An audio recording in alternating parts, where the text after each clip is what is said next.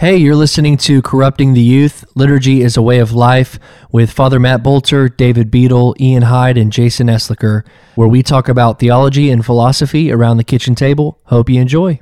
I don't know how this discussion is going to go today, but if but uh, I'm just happy that we are Thanks, having a podcast episode dedicated to Pierre Hadot. I usually pronounce the H, Mm-hmm. But in French, although most like real scholars probably say Ado. Uh, but but let, let me start it out this way. Like if I were to ask you, what do you think of when you think of philosophy? Or let, let me put it, let me be even more pointed. Um, when you think of a typical, when you think of a philosopher, what do you think of? How does a philosopher, whatever that is, how does that person spend his or her time in your imagination? What do you think? What does a, a normal philosopher or a typical philosopher do? oh, like a contemporary philosopher, Sure, I mean, yeah, preparing papers. think tank, armchair. reading book reviews. Um, yeah, yeah. trying to get published. Okay, good. Now, Pierre Hadot is wanting to say that actually that's not at all the way a true philosopher spends his or her time. Um, as you already know, because you've already read this, um, Hadot is saying that, that what a philosopher does is not at all theoretical, not at all abstract. Ergo, the title of the book, Philosophy as a Way of Life. And there's lots of great chapters and sections in this book. Um, by the way, the subtitle is Spiritual Exercises from Socrates to Foucault. This chapter, chapter three, Spiritual Exercises, is very good.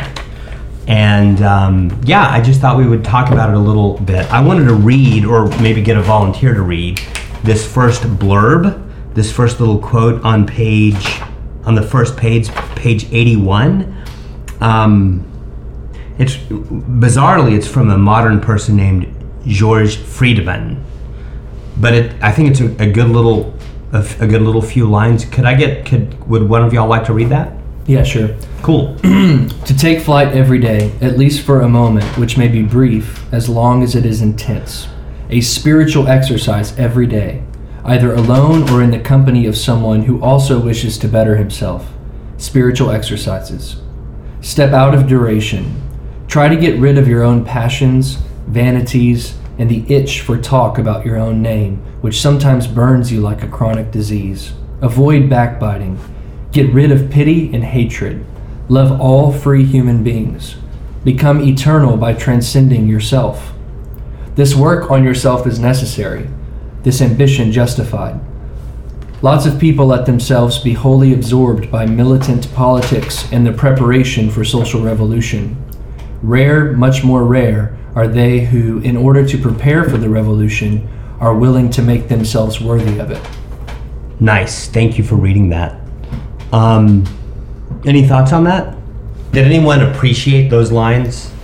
Anyone want to say anything about it? Yeah, I like that he's saying to get rid of your own passions or vanities, talking about your own name, which burns you like a disease.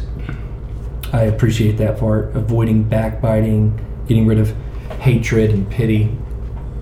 Yeah, and I mean, we one way to start off the discussion is is that the kind of lifestyle that you think of a philosopher engaging in? Probably not. Not typically. Yeah. But when you look at the way that philosophy was practiced in the ancient world, perhaps we could say beginning with Socrates and up through, certainly up through what we're going to discuss today, which is the the peripatetic schools, particularly of Stoicism and, and a little bit Epicureanism. This is very descriptive of, of, of their lifestyle. Um, yeah. You know, the passage is not a be all and end all. It's, just kind of a it's a taste of the sort of thing that Hadot is wanting us wanting to introduce to us in this chapter. Cool. It, it seems to me, and this chapter is about spiritual exercises. Um, I wanted to read, and there, there's four four sections in this chapter: learning to live, learning to dialogue. Is that right? Mm-hmm. Learning to what? What's the third one? Read. Or learning, Learning to to- die. learning to and die read. and learning to read. And so, yeah, thinking about that first section, learning to live. It's very interesting. Don't we already know how to live? Well, Socrates might say no. no, normal, the, the ordinary rank and file person that Socrates encountered on the streets of Athens, I think Socrates would be willing to say, actually, they don't know how to live. What's interesting is, if you were to ask Socrates, does he know how to live? What do you think you'd say? That is the question. He would probably say, the only thing I know is that I don't know anything at all. yeah. Mm-hmm. Or maybe he would say, why don't you hang out with me for a few days and then you can tell me if you think I know how to live. Right. right. But I don't think that Socrates would say, oh, I know how to live, but all of these other idiots, they, they're completely clueless. I don't think he would say that. I don't either. I mean, I think that Socrates, and, and Hadot points out that when he talks about Socrates, he's talking about a literary figure and not so much a historical person. He does believe in a historical Socrates, but we just don't have access to that person that's unmediated by the writings of Plato and Aristophanes and one other person whose name I can't remember right now. Who wrote now. the Peloponnesian War documents? Thucydides? Yeah. But I don't think he wrote about Socrates. I thought Socrates would mention. I could be that, wrong. I could be wrong. true. Um, anyway, yeah, so Hadot's talking about a figure, and and he was very concerned about how one lives. So I wanted to read this first paragraph at the bottom of 82, if if you don't mind. It says spiritual exercises can best be observed in the context of Hellenistic and Roman schools of philosophy. The Stoics, for example, declared explicitly that philosophy for them was an exercise. In their view, philosophy did not consist of teaching an abstract theory, much less in the exegesis of texts, but rather in the art of living. It is a concrete attitude and determinate lifestyle which engages the whole of existence. The philosophical act is not situated merely on the cognitive level, but on that of the self and of being. It is a progress which causes us to be more fully and makes us better. It is a conversion which turns our entire life upside down, changing the life of the person who goes through it. It raises the individual from an inauthentic condition of life, darkened by unconsciousness and harassed by worry, to an authentic state of life, in which he attains self consciousness and exact vision of the world, inner peace, and freedom. And there's a couple things that I wanted to bring out in this paragraph. Let me let me say though, before I begin, I mean the the four of us are all Christians, and so I think that at every point along this discussion, uh, and by the way, this is I would this is really the first non-Christian text we've discussed in our podcast series so far, and I think that's great. Um, but so the question might arise: Well, like, how should we think of this as Christians? Like, this there might be some cool stuff in here, but um, it's it, like it's not talking about Jesus or the Holy Spirit or anything like that. And I think that that's a good point. The way that I think about all of this is that there's great wisdom um, in this material, and I love what Jason Eslicker said last time. I think about how for de Lubac, it's not just the old covenant that's fulfilled in Christ, but it's actually ancient pagan religions. Am- Did I did I articulate that correctly? that was David okay, Beadle, not me. excellent. Did I did I say that? Did I say that that's well? right. That's right. Yeah. So I mean, so so the way that I think about this stuff is, it's incomplete. It, it needs to be baptized and fulfilled mm-hmm. by Christian thought, but you know, it's still chock full of wisdom. Mm-hmm. Mm-hmm. And so, one of the things that I wanted to bring out in that first paragraph was this phrase "de- determinate lifestyle. Um, what Hadot is saying is that for the Stoics, for them, if, if you were to talk to them about the, the lifestyle that, that, that a philosopher should live, it's specific, it's determinate. They had a specific thing in mind. It wasn't just like, oh, I'll get up today and see what happens. Everything that you've said so far reminds me, and I, you know, I could be jumping ahead and saying this, but it reminds me of the monastic tradition. And Hadot's going to get into that. Okay, well, and I haven't read the text. and and that's that might be the historical the best historical example of how the gospel has baptized this tradition Mm, but yeah i mean Hadot is all about that Okay. that's right okay, that's right but you know i'm not a monk right. I'm a married man um, that's true for at least three of us and so I don't know. To me, I, I remember when I read this 12 or 13 years ago, and it really just blew me away. Oh my gosh. Compared to what he's describing, my lifestyle is completely like lackadaisical and amorphous and random almost. You know what I mean? Mm-hmm. So, so that phrase, determinate lifestyle, I find very interesting. Mm-hmm. Yeah. Another thing that I find interesting about this paragraph is he's talking about the engagement of all of the soul. Uh, he's talking about the engagement of the whole person and not simply the intellect. Mm.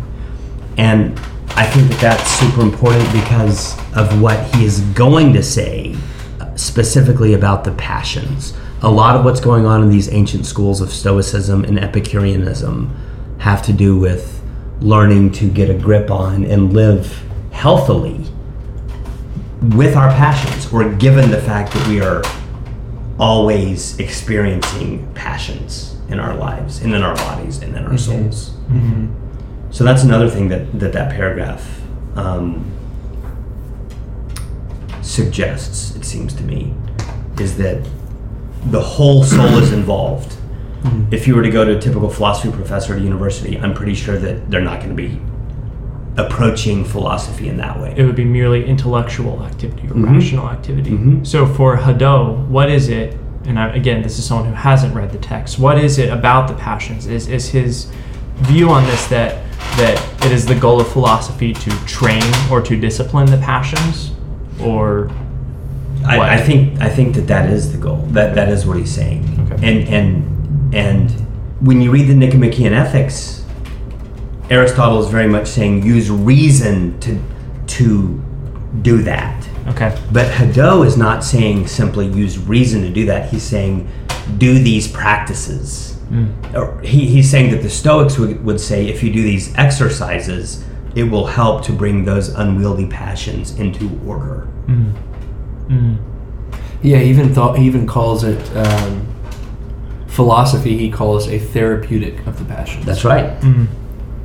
You know, it's a it's a treatment. And, and that's the language that these ancients themselves used. Their therapeutics, healing. It's interesting because it, it when it's said that way, it's that it's like the context in which philosophy arises is the everyday context of fleeting and vain passions. That's right. You know, which is deeply human. That's right. You know, Mm. I think that, that that is not not you talk about modern philosophy and maybe the way we view philosophy. Yeah. It almost has nothing to do with correcting or, or, or healing the passions. Right. You know. It's not therapeutic. Mm-mm. That's that's one of the things that's striking to me, especially since this is not a Christian text, specifically, specifically Christian text. Because you know, I had question, I have questions every time he talks about attaining self consciousness and inner peace and freedom. Yeah. Like I, I'm, I'm with, I'm trying not to roll my eyes. Yeah, good. be honest. I want to talk about that. Yeah, Yeah. good. But when he talks about um, therapy and he talks about healing, and he Mm. talks about um, this movement Mhm. from something to another thing. It's Mhm. not it's not completely neutral. Mm-hmm. You know, um, it's very visceral and it's very real and it's very uh, Christian in a yeah. sense. And we can relate that to Christian understanding of sanctification or purification, Right. or even salvation in general. yeah, absolutely. Yeah. Ian, what are your thoughts at the moment? Don't really have very many. Yeah. Okay. I I thought it came down a little bit harder on the passions um, then maybe like you used the phrase a minute ago to live life alongside the passions. Um, I thought it came a little bit had, with a heavy hand on the passions more Mm. than just trying to live alongside them, Mm-hmm. to have victory over them. And I saw it just maybe in a little more of a negative light. But besides Yeah. that, yeah. Yeah, yeah. Cool. You you might be right about that. Yeah. Um, I agree. So, so from your view, would he be condemning the passions, or say more about that? Um, I, I mean, I think that there's something inherently misdirected about the passions um, for him, and I, I think Hmm. my my first idea of thinking about the passions is that the desire itself is good. It, it, it may be misdirected, but first, let me say that it's good. Right. You know what I mean? I, I think Right. you skip the first step that to desire anything is to seek fulfillment that is ultimately found in the divine. It seems like that desire itself didn't really matter as much as it's misdirected. It needs therapy, it needs healing, which I think is a nicer way of saying that.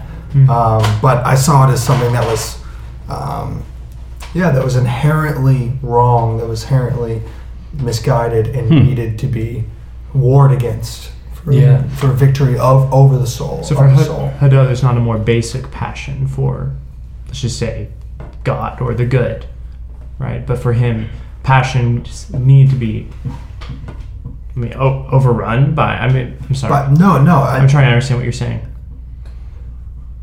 Okay, well then say So that. are you saying that Hadot basically has no positive construal of desire? I, if Okay. he does, I didn't get the impression Okay. that he does. Yes, and that I was thinking the same thing. Yeah. Um, although you could probably say the the kind of fundamental desire that's driving all of these spiritual exercises To fix the problem to is fix yeah, the problem. assumes that it, it is important. For Yeah. Sure. Okay.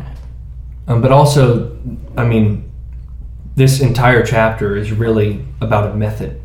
yeah, You know, that's right. and The method is, is even more important than the content Yeah. in some ways. yeah, which he explicitly says. Within the dialectic. Yeah. Yeah, Socratic dialogue. Mhm.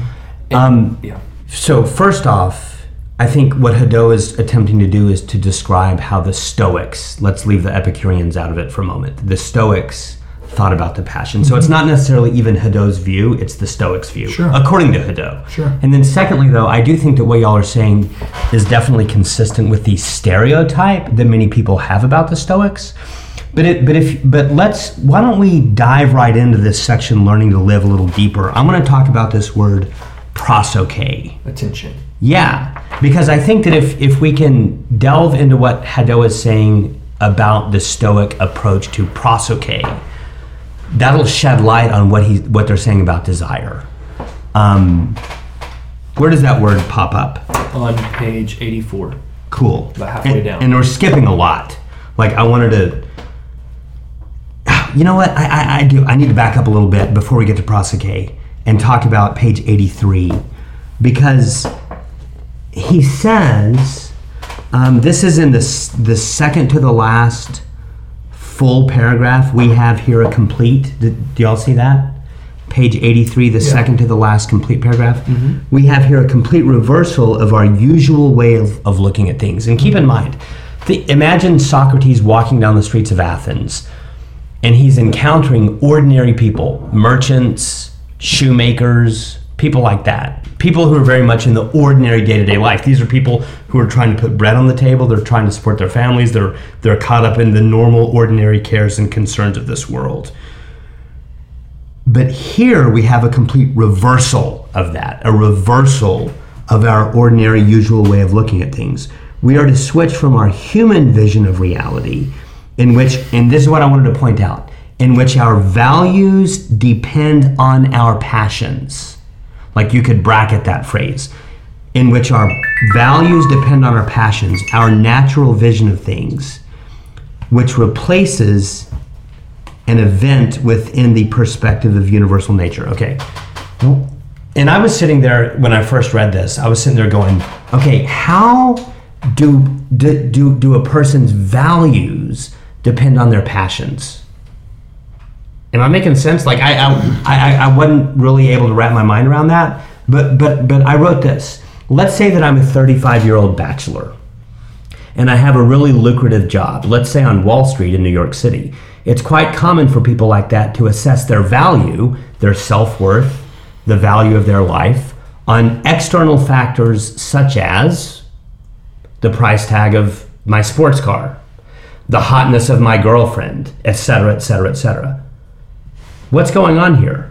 These external factors or objects, it's clear that they depend on desire, right? Mm-hmm. You desire a sports car, Yeah. you desire certain things that go along with females, mm-hmm. you desire reputation, you desire all these things. So here you can see. So so I think that's what Hadot's talking about. It's so easy for for me or for you to place my value, to assign my value based on these external objects. But these external objects depend on my desire. Hmm. My need for a Ferrari depends on a certain desire. Mm-hmm. You know, Joe Joe Blow's need for a hot girlfriend depends on his desire. But that's also kind of making the point that your desires are a slave to ideology. And I think like the certain examples that you're pulling up are obviously derogatory. Yes. Like in all of our minds. Yes. Hot girlfriend. Yes. Ferrari, all of these things. True. Is there not another culture in which we could talk about certain things like my passions and my desires being for said external objects and we wouldn't have to use such derogatory terms like Ferrari or hot girlfriend? Sure. Is that just Like- what we use right now in this context? Yeah. So name Uh, name another way something. of talking about this that could be possibly positive. you know, I think that cars are good and girlfriends are good. I think that beer is good. I think pizza is good. But our but but but the Stoics they have a baseline assumption that our that our desires are disordered. That, that that that that our default mode as human beings is that our desires are out of whack. So I'm just saying, like, it's, let's just pray, replace a phrase instead of uh, my passion. Let's see. Uh, my values are influenced by my passions. One of my values is instead of for big paying job, it's for my child to go to college or for food on the table for my Yeah. kid. Yeah. Does, does this stand really then? Good question. I mean, what do you think? I, I don't, I don't know. I, I think maybe I just have more of a affinity with this idea of values depending on passions and that being something that I'm, I'm comfortable with yeah. in a way and something that I think is, is very good and maybe it's because I'm a passion driven person. Um, but I also want Yeah. to know more about what the other option is. Good, and I think that's where prosoche comes in, actually. cool. But but I do think like if if I I I think that if I want my kids to go to a good college, I think that that can be idolatrous. Um, especially especially if if my identity's wrapped up into it. So if my daughter goes to T- TJC, I feel like a loser. And so this notion of values depending on our passions are are just like ego driven things that we're assigning value to. They're not something that could possibly be different than that. Is, is that what is that what the Stoics are saying? I think so. These yeah, I think passions so. are ego driven. Can we also define? I define? think so. Okay. I think so. Yeah. Then what I said wasn't relevant. I Oh. I just don't you know what I mean? I don't know enough about the Stoics. Yeah. They're I probably mean, not well, so I, consulting the problem I just raised because I don't know the language. I, I, I, but I, Yeah. they'd probably give you a high five, just like I think Plato and Aristotle would give you a high five, because both Plato and Aristotle would would say that desire, by its very nature, is good. Mm-hmm. But what I- about I- the desire for an end within itself, you know, and not simply something that's mean to another end, like my kid going to college for him to have a successful job as well. Well, so we would ask, we we need to ask what sorts of things are desires for true ends. Mm-hmm. I think things related to beauty. I think that this. I think I don't. I'm not an expert here, but I, I think that the Stoics would probably agree with Plato and Aristotle on all that. Cool. Yeah, but the problem is that yes, our desires tend to be ego driven. Yeah. and and they tend to be unwieldy, Yeah. and this causes people to be miserable. I think that they would say. I think that they would say most people are worried about the future, most people feel guilty about the past, and those are things that are not in our control. And so then, yeah, and, and then Hadot talks about, well, what things are in our control, and the Stoic answer to that is only that which depends on our freedom. We probably don't have time to get into that right now. I would love to delve into prosoche, but did, did you want to say something? I just I, I think that maybe some of the confusion for all of us is coming from from the question of desire, and maybe it's it'd be beneficial to talk about how uh, certain desires come from different parts of the soul, and that that's maybe a different definition of of desire. Like when they're talking about passions, they're probably not talking about the desire for God. You know, They're definitely not. Right. They're talking about the, those desires that are that are fleeting and fading and and even not not even that they're just harmful. It's not that they're harmful. It's that they're not ultimate. And our values maybe being subject to those is Well, is unhelpful. I like I like what you said about there not being about there not being ultimate, and I think that that's a Christian sentiment that you just expressed. That what the Stoics would say though, it's they wouldn't say that they're not ultimate. They would say we don't have any control over them. What the Stoics are actually saying is there's there's two things that that are real. There's things that depend on my freedom, and there's other things that are part of nature that depend on necessity. Interesting. and and we cannot control the things that are in nature that that, that depend on necessity. All i can control is things that are based on my freedom. That's what they're saying. Weird. i think that that is not totally anti-christian but it's also different than what you just said. So um, let's see um, have y'all ever heard of Viktor Frankl? He wrote a book called Man's Search for Meaning. And so, like, Viktor Frankl, is, and he wrote that book reflecting on his experience in the concentration camps in, not, in, in Germany, in Nazi Germany. What the Stoic would say is Viktor Frankl couldn't control whether or not he was thrown in a concentration camp. He couldn't control whether or not his wife was, like, tortured all he could control is his response to those things and so so the goal of learning to bring our passions under control is for it to become more obvious what I'm in control of and what's outside of my control. It's kind of like the serenity prayer if you've ever heard of that. God grant me the strength. God God I wonder if anyone could google it. I'm not online. God grant me the serenity to accept the things I cannot change, the courage to change the things I can, and the wisdom to know the difference. That's right. Yeah, and so what the Stoic is saying, there's all sorts of things that I, I'm just not in control of. And so it's useless for me to worry about those things. And those things that we're not in control of are, are labeled what? The passions? Or is it the Good question. the response to the things that I'm not in control of? If it's a worry or it's an anxiety about those things, that's the passions. That's a good question. I think, and and and, and I, I could if if I could take five minutes and look read the text a little bit, I could probably come up with a, a better grounded answer. Yeah. But no, I think that the point, and I could be wrong, is that let's say I want a Ferrari real bad. I actually can't control that.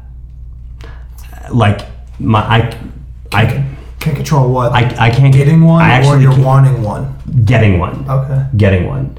I could die on the way to the Ferrari dealership. Um, maybe I'll buy it and then I'll have a wreck 10 minutes later. Or maybe I'll get in a car wreck and it'll be repossessed. Like, I don't have a desire to, uh, I'm not in control of getting it, I'm not in control of keeping it. The only thing that I'm in control of is my, my desire for it and my response to having one or not having one mm-hmm.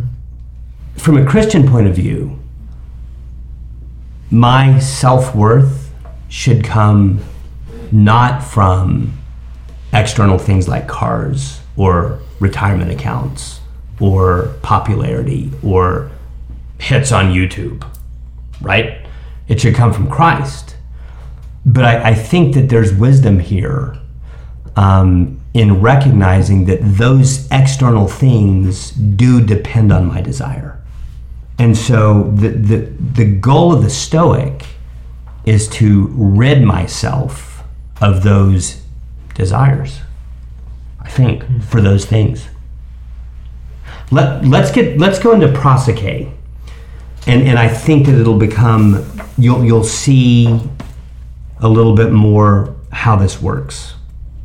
And and and I'm looking at, at the paragraph that begins with the word attention on page 84. Attention is the fundamental Stoic spiritual attitude. It is a continuous vigilance and presence of mind, self consciousness which never sleeps, and a, con- a constant tension of the spirit. Thanks to this attitude, the philosopher, philosopher is fully aware of what he does at each instant, and he wills his actions fully. Thanks to his spiritual vigilance, the Stoic has at hand the fundamental rule of life. That is the distinction between what depends on us and what does not. Cool.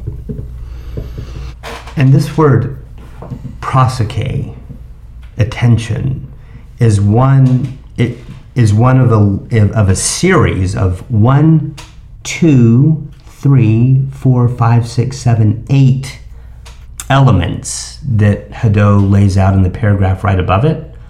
And this list of elements in the in the paragraph above, I'm going to read the list real quick.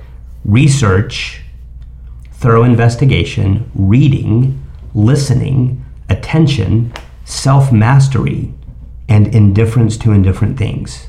But then there's a couple of other things like meditations, therapies of the passions, remembrance of good things, and self mastery. I'm a little confused about that. What Hadot is doing is he's saying, okay, there's this list, but let's focus on prosoche, attention. And yeah, um, what, what, what is that? What do you think attention is? Well, first of all, what he says immediately is that it is a continuous vigilance and presence of mind, self consciousness which never sleeps, and a constant tension of the spirit. Mm-hmm. Um, it's an awareness, Mm-hmm. and I think that the best way to talk about attention is to say it's being fully present.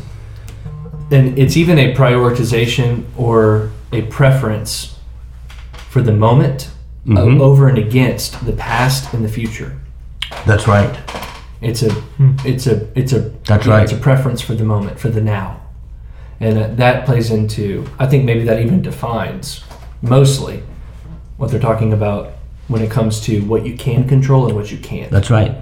because what you what you can control is the moment, and the reason that you can control the moment is because it says. Um, in its exiguity, Yep. Where are you? Yep. Top of, Top of 85. 85. Yep. because in its exiguity it is always bearable and controllable That's right. and and that that is really i mean that is awesome. That's awesome. Because it i mean it, it doesn't take but like a moment of self-reflection to realize that it's the past and the future that weigh the most heavily on anyone. But he's saying because the present is so um, i guess small yeah. or almost like insignificant in a way like in comparison to like the past which is just this insurmountable That's right. mountain hmm. and this future which is an even greater hmm. insurmountable Hopefully. mountain. Yeah hopefully. I mean the present is so easy to manage compared to that. And for that reason it's what we should we should focus on. I think that's what he means by attention. Seems so impossible. Well, and that's why with- that's why we I'm need unfolding right now as I'm saying sentences to you. Yeah. Like, Yeah.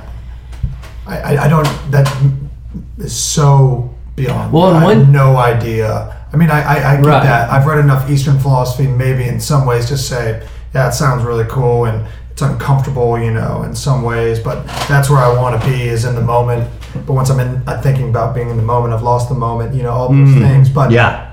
I just don't get it. I've never understood. Are you it. intrigued by it at all? I think it's interesting. I just, I, it seems so impossible to my small little brain to. mm-hmm. Yeah, I think so- the normal way in which I live my life, which is not to say this is wrong. Sure. That's to say my experience. Yeah. I mean, you could say like, like you could say, okay, that's impossible because of the like utter fleetingness of time, right? Like what you said, we're constantly moving. When I began this sentence, I'm a different person now because time has done its toll on me. But and you could say that as as maybe a like a counterpoint to what they're saying, but I also think it's a proof of what they're saying because time is so fleeting, because the present moment is so um, evasive that that's what defines its exiguity. That's what defines its smallness. And yeah, and I think also because it's so fleeting, one can never be in possession of the present. I'm going to call it a point, the present point. No, you can't be in possession of it. That's part of the point here. All you can do is receive it, watch it, look for it, hmm. be attentive to it, pray for it. It's as if you can't have the past. You can't grab or grasp the past. You can't grasp the future. Well, guess what? You can't grasp the present moment either, but mm-hmm. you can receive it. Mm-hmm. Interesting. And and and I yeah, I really appreciate that. I mean, one I, I have like a fourfold response. I mean, like one thing is talk to me in ten years. Yeah. Like like if you find it intriguing, file it away. Think about it. Look look look for other areas of life where this stuff pops up again. Come back to it in a few years and see if maybe you've changed. That's one thing. Another thing is, yeah, this stuff needs to be baptized by the Christian faith. Yeah. So, like one thing we could do is look to see if if this kind of thing is in Scripture. It's Yeah. very interesting. Um, you uttered the phrase because you were reading the paragraph. At hand. The Stoic always has at hand the fundamental rule of life. What's the first thing that Jesus says in the Gospel of Mark? The kingdom of heaven is at hand. Yeah. Or the kingdom of God is at hand. Yeah, and I didn't have time to look at the Greek to see if it's this procheiron, but I'm sure it is. Um,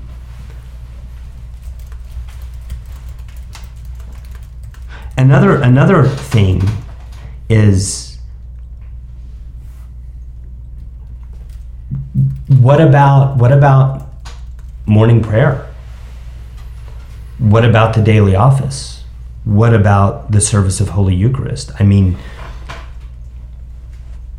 I think that there's gifts that we've been given because of our tradition that are ready made for us to even take little baby steps. I mean, the, I know that the Stoics would agree that that we should be concerned with progress, not perfection. Mm-hmm. And might it be possible to take a couple of baby steps in the direction of of being aware of the present moment? I, I think that that we have things in our liturgy and in our tradition that set us up for that. Yeah. Um, but yeah, I, I, let me just come back to the to this notion. Like this is what the what had Hadot says was typical of philosophy in the ancient world. And that's really cool. It, it, and it's a way of life. And, and I'm not like raising an objection to say this stuff sounds like bullshit. sure, I'm just saying, tell me about it. Like You're being I- honest. I have no idea what you're even describing. Yeah. Honestly, I think it's sounds cool. Yeah. There's a couple paradoxes we could throw around. totally. There's a lot of people who could speak to those. Think it's awesome, but zero clue what you're talking about. Well, and we can talk about too what we've talked about before with the kind of the like deconstructionist critique of presence.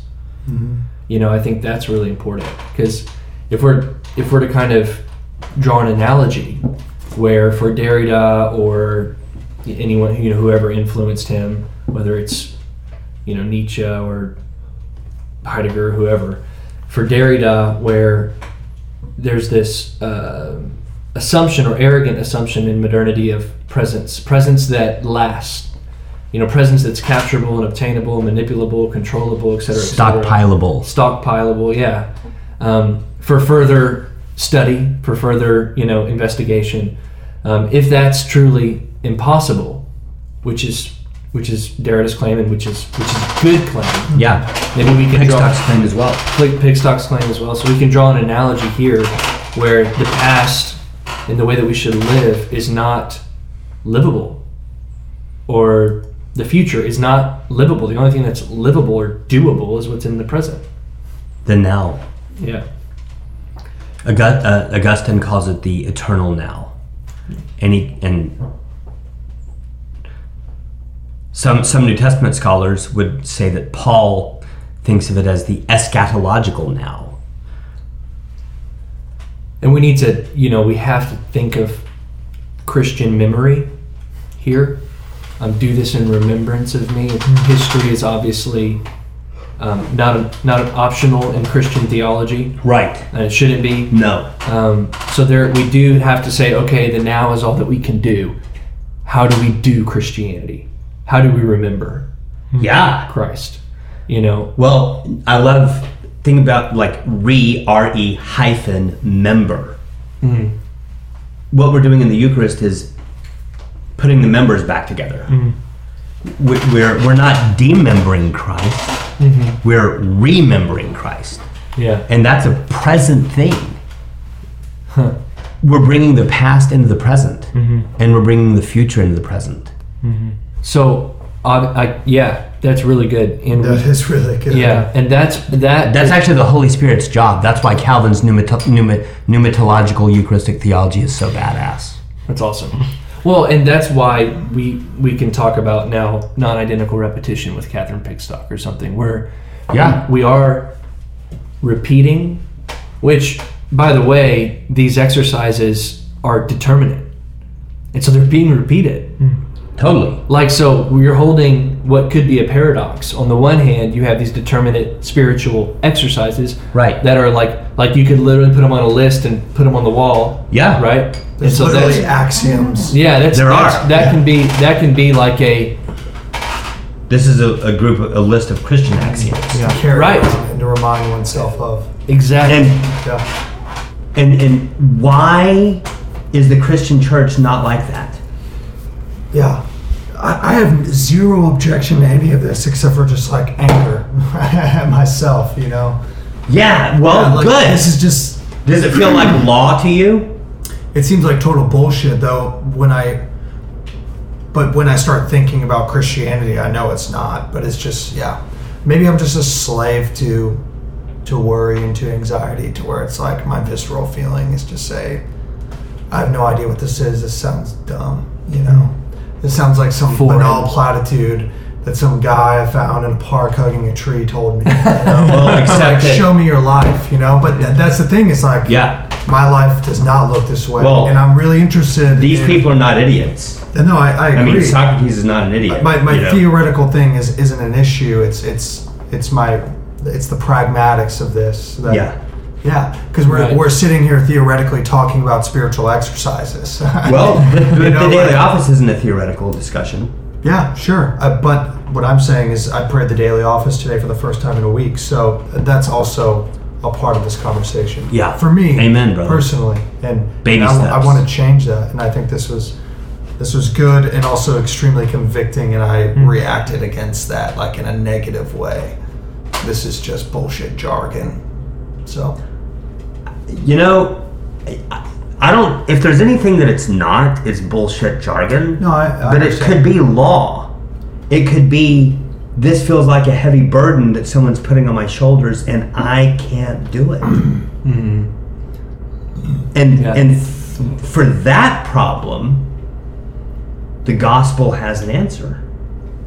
But but but if that's not your problem, then I don't want to put No, words in your I, I was just talking about a visceral reaction to something that I'm obviously not doing in my life. So Yeah, well, grace, forgiveness, repentance, sweet. no shame. Um, I would like to say something about It ha- maybe it has the to be a gift. It has to be Yeah. a gift that we ask for. For about what? The aphorisms. Cool. Um, 'cause you, t- you talked about, you even held up a book, The Sayings of the Desert Fathers, Yeah. which contains sayings. Yes. aphorisms. Apophthegmata. Right, which are for, Right. right, That word appears somewhere in here.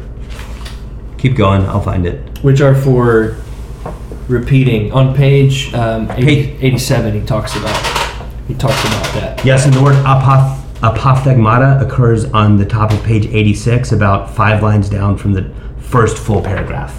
Yeah. Cool. Um, well, it's that you know, and he, and he and he speaks of it in ways where, in ways, or in a tone in which repeating these aphorisms will actually change you. It's it's again part of this spiritual exercises. It's it's on this journey. It's something that will actually affect you, etc. But my my my complaint though obviously is Mhm. that like these repeating mental axioms Mm-hmm. won't do anything. No. This is why you don't go to a Baptist church, right? No comment.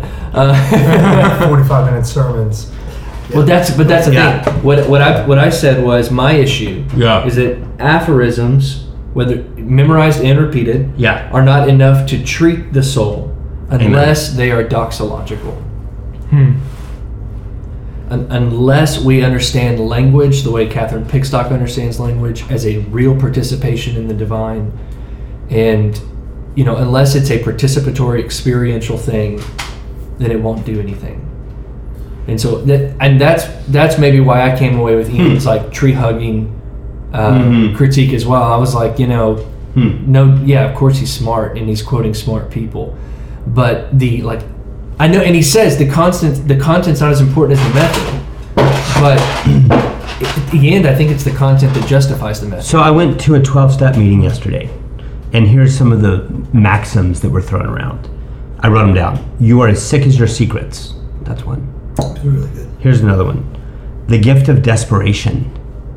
These are just little ditties that always get thrown around in 12 step Yeah. meetings. Um, when you drink that way, you have to live that way. um, we get a daily reprieve contingent on our spiritual condition. Alcohol lied to me saying, quote, we're going to have fun, close quote. If you do a few simple things on a daily basis, the desire goes away. That's a verbatim quote from the meeting yesterday. Huh. Um, finding the next right thing to do. I always wanted to live in the clouds. I never wanted to admit anything. Those are like verbatim quotes that I wrote down from the 12 step meeting yesterday. That's awesome. And I think that's what he's talking about. Are those doxological? I don't think so. I don't think that those are enough. Right. I think that that I don't think that the Bible's enough, but the Bible's a means of grace through which God puts his life into us.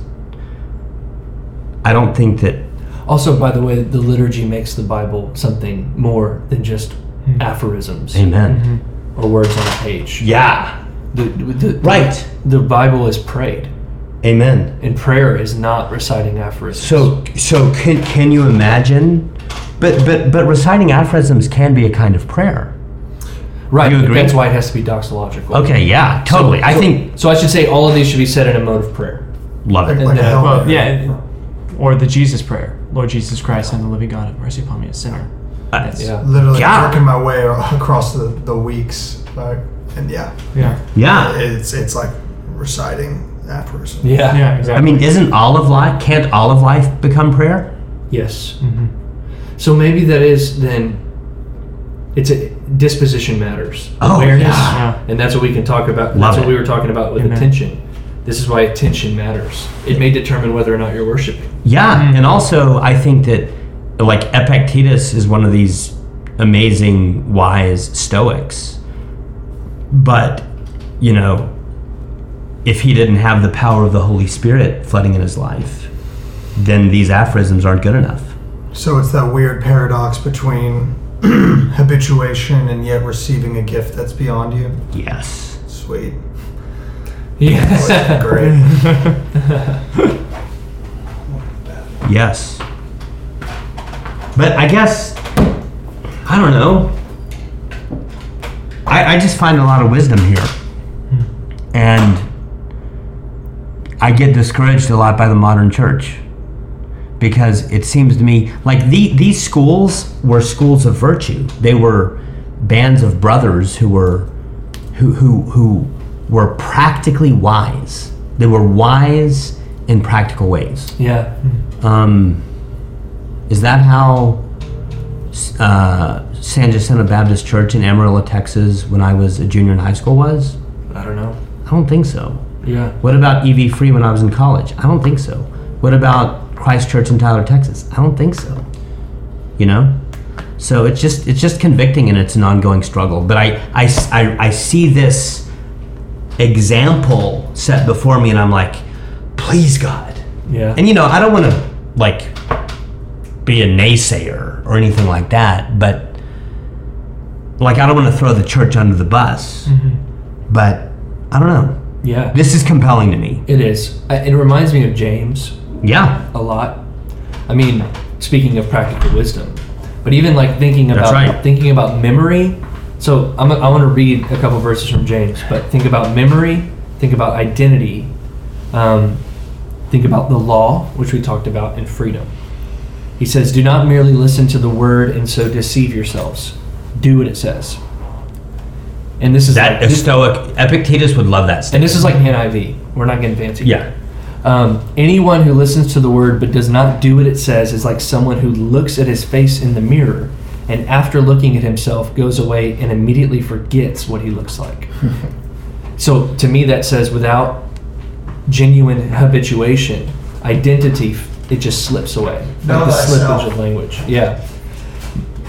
Um, but whoever looks intently into the perfect law that gives freedom and continues in it, not forgetting what they have heard, but doing it, they will be blessed in what they do. It's crazy. And You, it's don't- you want to look at James and be like, well, like doing those steps, that's not enough, James. Right? It needs to be in a doxological mode, James. right? yeah, But I mean, there it is in black and white. Can we can we go good stuff. Can Yeah. we go back to something really quick? Um, because I feel like we hit on um, one part of this sentence very hard, and, and it was awesome. Um, but I don't think that we hit on the other part at all. Um, and it is this section. Uh, we have a complete reversal of our usual way of looking at things. We are to switch from a hu- human vision of reality in which our values depend on our passions. We, we talked about that quite a bit. Right. Now, I want to hear your thoughts and David's thoughts and Jason's response to those thoughts um, to this part of the sentence Mm. to a natural vision of things, which replaces each event within the perspective of universal nature Yeah. at the bottom of page 84. Like, Yeah. Could you talk about that, the second part of that sentence, to a natural vision of things, which replaces each event within the perspective perspective of universal nature? I can try. I think Wh- where is it again? It's at the very bottom of page uh, 83. Sorry. Okay. Sorry. Sorry. I'm Yeah, getting yeah. more of what you were saying Uh-huh. in the first part of that sentence. Uh-huh. I think I'm starting to understand more of the Stoic view of passions, but I, Yeah. could you do the same maybe for the natural vision of things instead of the human nature of things, human vision, reality? Okay. So here's the first thing I would say. So Hadot wrote in French, Sure. and do you see that verb replaces? Mm-hmm. What I had to do to, to understand this sentence is to put an X over that word and substitute the word repositions. Okay. So, so we need to move from a human view of reality to a natural vision of things, which repositions, hmm. repositions each event within the perspective of universal nature. Now, like, sadly, I need to leave in about 10 minutes, and I really would like to talk about learning to dialogue and learning to die at the very least. Mm-hmm. But I think that what's going on here, this universal nature that that that, that Hadot is invoking, is what I said earlier about how there's certain things that depend up, upon us. That's that which is in the domain of freedom, mm-hmm. and then there's other things that are in nature that we have no control over. And by the way, God is the Christian God is not anywhere in this picture. I freely admit that. So they think that there's that there's two things in the world. There's human freedom, and then secondly, there is fate. There's there's a causal chain of necessity. That's what they think. By the way, that is a very respectable view. Mm-hmm. You, it, it's even possible to have that view as a Christian, and it may be that Thomas Aquinas had that view. Okay, mm-hmm. So when he says universal nature, that's what he means. He means if you want to understand the whole, the whole of reality, you need to understand that there's there's these two domains. There's that which depends on human freedom, which you can be in control of, and then there's these other things that are like pin like billiard balls that work according to causal necessity and you have no control over them. Hmm. That that's what he means. That is not the normal view. The normal view is that oh, if I try try really hard, I can get the hot girlfriend. And if I can't get that, I'm going to be miserable. That's the normal view. That's the human view. That's what we need to move away from. What we need to move toward is this notion that no, the only thing I can control is my response and my reception of the present moment and maybe some decisions that I make with my body Yeah. and everything else is outside of my control. It's kind of placing yourself within this perspective of contingent finite being, maybe. The perspective of it. Yeah. You don't want to be caught in the chain of it. yeah, yeah. You, in fact, you want to step outside the chain of it, but the only way to do that is to be clear on what it is. Mm-hmm. Sure. That's right. Yeah. Okay. Okay, can, let's talk about section two, learning the dialogue. I wrote down two things, and the first one is this. When it comes to thinking about dialogue, Socrates is the paradigmatic figure. You might say he invented it. That's the first thing. So, a lot of this, a lot of Hadot, he, he thinks that all of these spiritual exercises really originate with Socrates. What does that mean? It means that Socrates began a tradition in which later people, later figures, later later people in the tradition were able to build on and continue this way of life that involves spiritual exercises. The second thing that I wrote down is this the dynamics of how dialogue functions are closely related to that of spiritual exercises. You might say that dialogue, and we're talking about Socra- Socratic dialogue that involves two or more persons who are exchanging views. That's what we mean by dialogue. You might even say that dialogue is a spiritual practice, a spiritual exercise, especially since one can dialogue with oneself. Hmm. And I'd like to throw that out for discussion. Is that true? Do y'all agree that, that it's possible for Ian to dialogue with Ian? What do you think about that?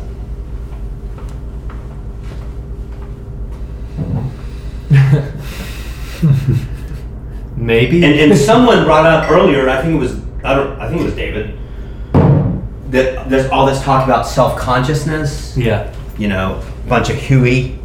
it's, a, it's a big deal.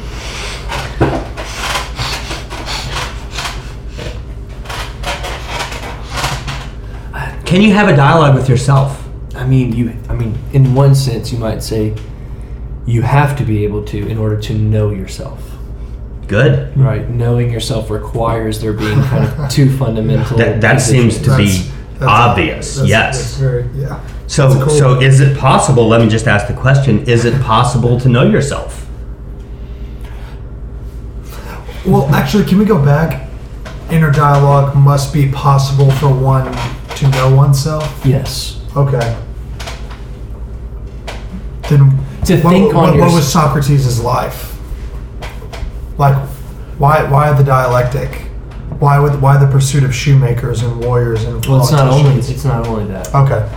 It's not only that. Well, Yeah. maybe you could say that in order for Socrates to know himself, he had to know himself through the other. Yeah. Is that what you're getting at? Yeah, so I remember in the Alcibiades, which I don't know if it was purely like Platonic canon or not, but I remember reading in the Alcibiades, he was saying that know thyself is kind of like look you don't know thyself is kind of like looking into the mirror of one's eyes and seeing thyself.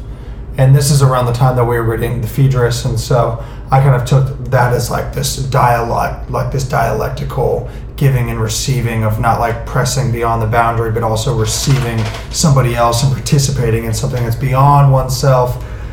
Do you, do you know what I mean? Like he says, I know thyself by seeing thyself in the eyes of Alcibiades. So Yeah. I, I, I don't know. I think it involves other people to know thyself, and uh, the inner dialogue doesn't really prove it to me that Let me ask you a question.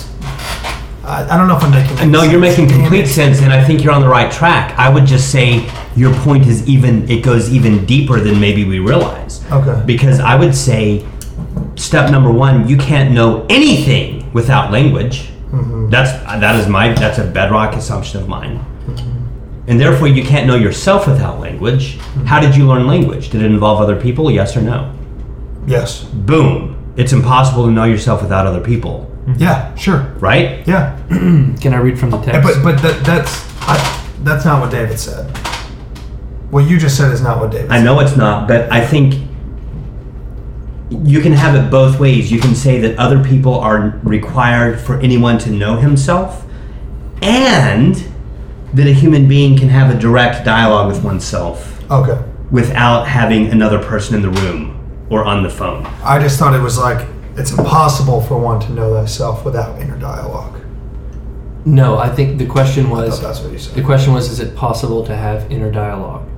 Which means that Right. there has to be there has to be in some sense some distinction between two different elements. Yeah. You have to be able to think on yourself, which means that there's a distinction somehow. It's I'm not saying it's a hard and fast distinction. I'm just simply making the case that self-consciousness exists.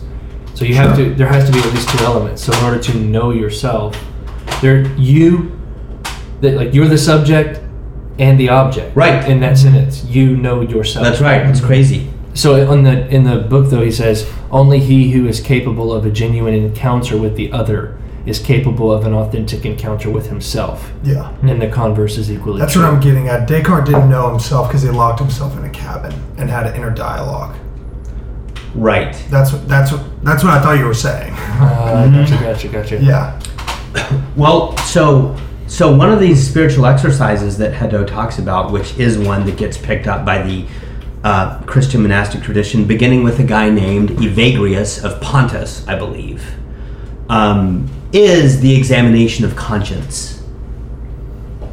What is the what is an examination of conscience? Well, let's just keep it. Moral inventory. Yes, yes. Let's just keep it super simple. I mean, w- there's plenty of monks that would say that it's really, wi- in fact, my spiritual director says this. It's very wise when you go to sleep at night simply to rewind the videotape of your day. Ask yourself, what did you do today? And then open your conscience up to the Holy Spirit convicting you that, you know, maybe you shouldn't have done this, or maybe tomorrow you need to apologize to this person hmm. because your tone of voice was a little mean or something like that. Hmm. Hmm. So, so that's an examination of conscience. It seems to me that that is a kind of dialogue with self. Would that conflict with the past, present, future distinction? Good question. I don't think so. Look, being in the present moment doesn't mean that you never think about the past. Mhm. If it did, then the Eucharist would be incompatible with all of this, Hmm. as, as you Right. helped me realize a few minutes ago. So I don't think so. I don't think that there's a conflict there. Because what you just explained assumes an ongoing life. Yeah, An ongoing, that's right. It, it assumes community. memory. Right. Yeah, so prosoche is one spiritual exercise. It's not the only one. Reading is another one. Hmm. Yeah, that's a good point. Listening is another one. Research is one, Yeah. right? Yeah. Yeah. Interesting. I, I would say I would argue that pros, that there is a priority on prosoche, but that's a completely different topic. Yeah. Yeah. Man, research. Mm-hmm. That's interesting. Zeteo, ze- ze- zetesis. Yeah, page 84. Um, you see the word zetesis on the far left in, in Yeah. Prince. That's research. So, research requires the past. It does. I mean, research could almost does. be exclusively. The past is super important. Mm-hmm. But if you're never cultivating awa- an awareness of the present moment, then you're missing out on a super fruitful way of gaining liberation from your passions and from the billiard balls of life over which you have no control. Mm. yeah, that's good. Yeah. Now, I want to close with the third section not learning to live, not learning to dialogue, but learning to Die. die. And I just want to, anyone want to say anything? I just want to register a quote on page 94 in which Awesome. Socrates agrees with a point that I've been making for about two years about philosophizing correctly as a training for death.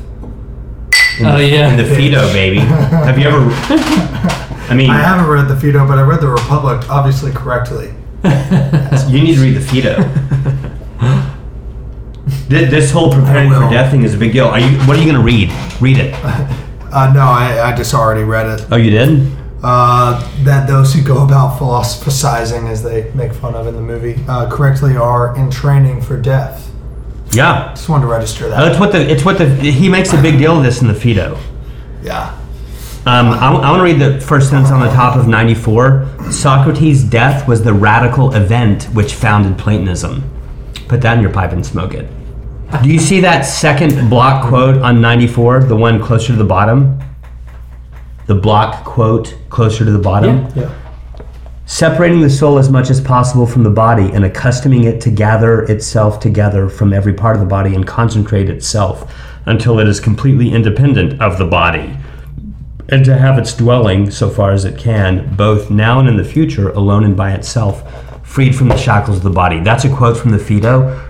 Now, that can sound Gnostic to Christian ears, Yeah, no kidding. but there's also passages in Paul that are almost identical to that. Paul says, "I buffet my body that that that that that that I might make it my slave." Yeah. And there is a time and a place in Christian ascesis, in Christian discipline, um, for buffeting the body. And it is a, in in in Christianity, it is a preparation for death. So then, the best way to understand these passions that are in a negative light here would be Paul's conception of the flesh, That's right. because we also have positive conceptions of the body, i.e., the incarnation, the resurrection, That's right. um, maybe even the body of Christ, if we can talk about that. Yeah. But but the negative cases for Paul almost always have to do with what he's calling the flesh. Yes. And do you know those Greek terms? I don't. Body is soma, like psychosomatic illness. Flesh is sarx. And right, flesh is not identical to body. They are related. Yeah. Pride, which is completely non corporeal, is of the flesh. You Right? Could, you could also say pride's a passion. You could, you could. Um, it depends on how you define passion. A lot of people, including people like Jonathan Edwards, explicitly say that passions are bodily things. So that so that when a person is experiencing passions, you can see their eyes dilate, you can feel their pa- palms get sweaty, you can see their face get bloodshot. That definitely can happen with pride. Watch me get prideful, man. I promise you. Uh, cool, man. Good. That's a great point. Huh? Oh, please. I Okay. saw your Hey, inverse touche. response. Touche. That's some kind of prideful, David. So maybe even pride is Both of our pupils are so oh. dilated right now. My, my palms are sweating. Yeah. My f- my fists are clutching for some reason. I mean, I'm just grateful. I think, you know, the church should be a school of virtue. It should be, a, it should be friends who are growing together. yeah. Mm-hmm. That's true. Well, that's what we're doing. Yeah. And it's Amen. by having it a set time every week, a set thing to read. we're hitting record, we're trying to keep it in an hour. We're actually putting it online so that like other people can call our bullshit if we're full of bullshit. All of that helps us embody a school of virtue. Yeah. I think. Yeah. I would Yeah, say I- I, I say this that actually the Hadot reading really for me justified this podcast because Wow. it's not necessarily that we're setting up a mic and just like uh, shouting a bunch of like platitudes so that other people can become as smart as we are. Or it's not an echo chamber. No, it's more of, of it's about the method. You know what we what if we go back and listen to Yeah. this podcast in two years, I'm probably going to hate fifty percent of what I said. Yeah. It might, or I, I might, so. I might look back and say, yeah, that was that was not true. That's not right. But that's the point. Is That is the point. This kind of documents a journey, Amen. you know, and I think that Hadot. That's that's how the youth get corrupted. Yeah. Mm. Yeah. Yeah. So I think that that's it should be like a like this might have been the most important you know document as far as what we're doing. Yeah. Now as far as the podcast we just recorded, I don't think it was good. If I'm being honest. Yeah. So there's And I don't really care about that. yeah. Mm-hmm. But yeah, I can see that. Yeah, and, and I, I agree with you. My only concern really was that we were actually putting it online for people to call out our bullshit. Yeah. Now, why is that a concern? By the And not to stroke our ego. delete the thing about Oh. Thucydides. But Uh, you you know, know, the, the it's- case that David Oh, made man. to me, know man, it is. It's- that's awesome. For me, it's not about ego at all. Good. It's almost Good. It's almost counter It's on the ego. Like I'm full of if I shit. had an ego, I would not put this shit online. right. I do have an Like ego. it's embarrassing. No, I do have an ego. And Matt, it, it's Exonophone. Is that how you say that name? It's not Thucydides. I was wrong. Oh, I'm asking- Symphony? Exa- Xenophon. Xenophon? Yeah. Yeah, that is the Yeah. person you're thinking of?